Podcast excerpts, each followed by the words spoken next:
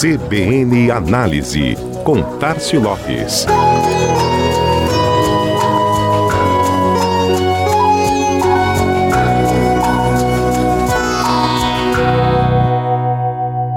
O e-commerce, que já seguia em crescimento exponencial ano após ano, explodiu com o início da pandemia, marcado pelo aumento da demanda de produtos de consumo mais regular, antes menos requisitados por este canal, como alimentos e bebidas. E agora, este tipo de item, pouco relevante nas compras digitais em outros momentos, agora é o responsável por alavancar os números do comércio eletrônico como um todo. É o que revela o levantamento Web Shoppers 45 da Nielsen EBIT em parceria com a Bexpay. Ele mostra que as vendas no e-commerce no ano passado bateram 182,7 bilhões de reais, o que significa um crescimento de 27% na comparação com 2020, justamente o ano do início da pandemia e da explosão desses novos hábitos.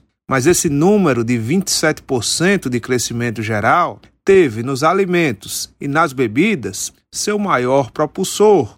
O setor cresceu 107% na comparação com o mesmo período anterior. O maior incremento foi na área de hortifruti, 119,4% de alta nas vendas, seguido por sobremesa e confeitaria, 50,8%, bomboniere, 48,9%, matinais, 29,2% e mercearia, 22,7%. Naturalmente que estes são itens de baixo valor. O e-commerce ainda se apoia em números absolutos no faturamento de segmentos como eletrodomésticos, 21%, telefonia, 20%, casa e decoração, 11%, e informática, com 10%. Outras categorias que se destacaram com alto índice de crescimento foram bebês e companhia, além de construção e ferramentas. Um outro hábito crescente destacado pelo estudo da Nielsen